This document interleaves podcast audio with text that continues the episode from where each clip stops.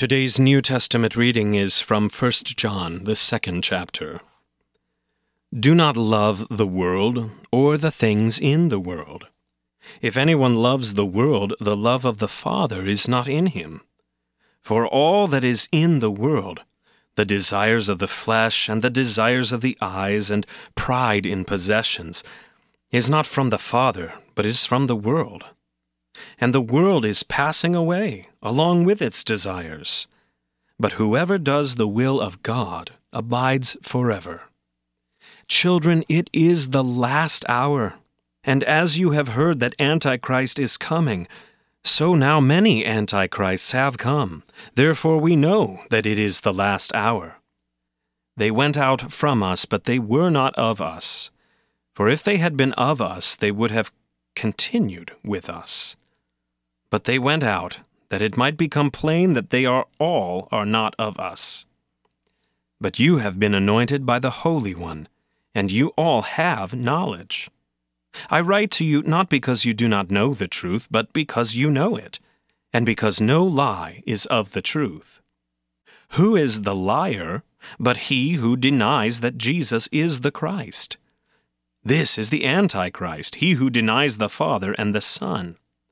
No one who denies the Son has the Father. Whoever confesses the Son has the Father also. Let what you heard from the beginning abide in you.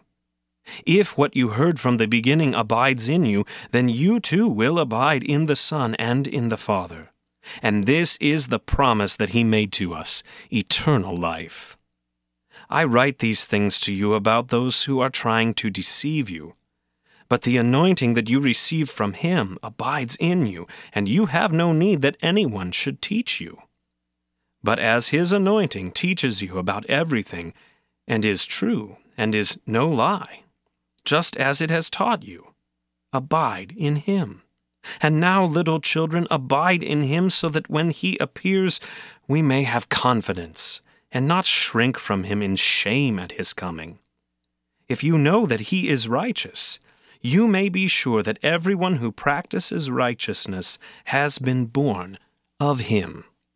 This is the word of the Lord. For today's meditation on God's Word, we welcome Pastor Gavin Mize. In the name of the Father, and of the Son, and of the Holy Spirit. Amen. You are to be in the world, but not to be of the world. Christ makes this very clear, and though it can be somewhat confusing to us, to our ears, that, well, how can we be in the world and not of the world? Because certainly we have to deal with things that are particularly pertain to the world itself.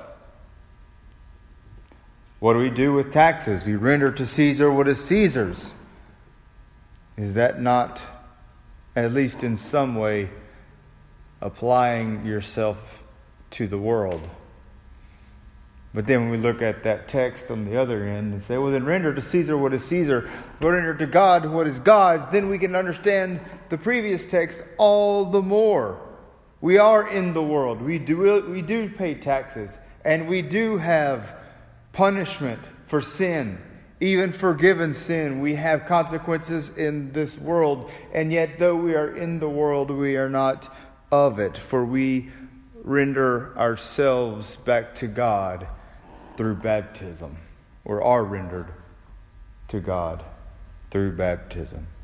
And so when we look at our text for today, it says, do not love the world or the things in the world.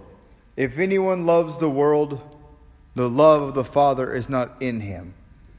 For all that is in the world, the desires of the flesh, the desires of the eyes, the pride in possessions, is not from the Father, but is from the world. This is a reiteration of the last seven commandments of God.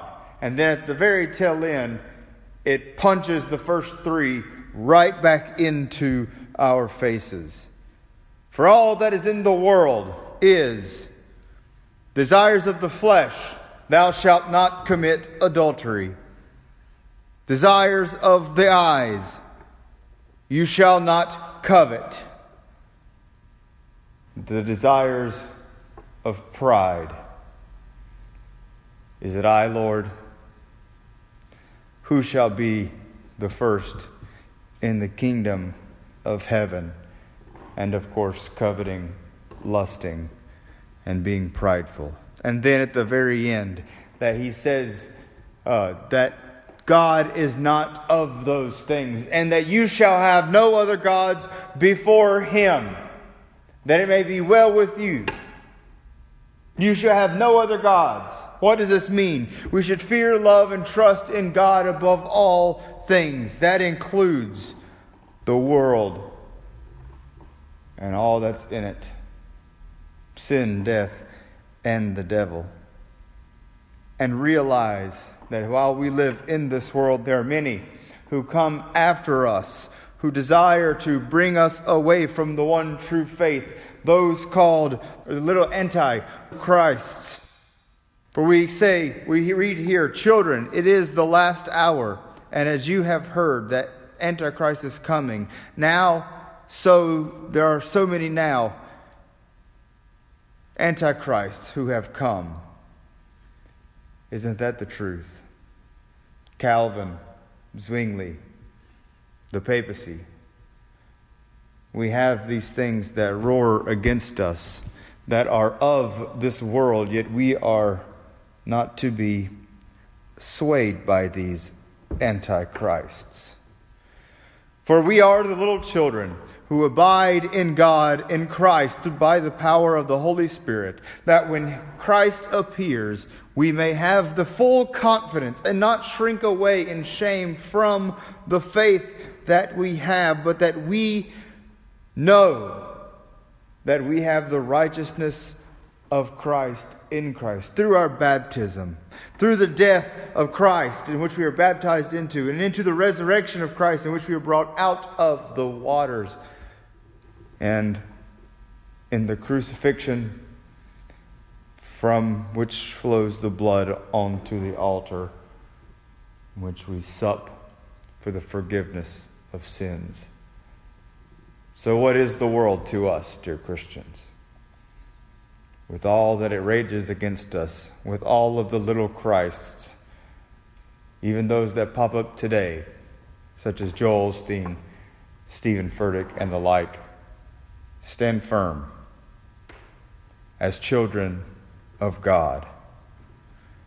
Do not follow them into the world and thus into hell, but flee for refuge to the altar, to the font, for the forgiveness of sins and the salvation of your soul. Because when Christ appears again, let us have the true confidence and not shrink in shame, for we are his children. Amen. In the name of the Father, and of the Son, and of the Holy Spirit. Amen.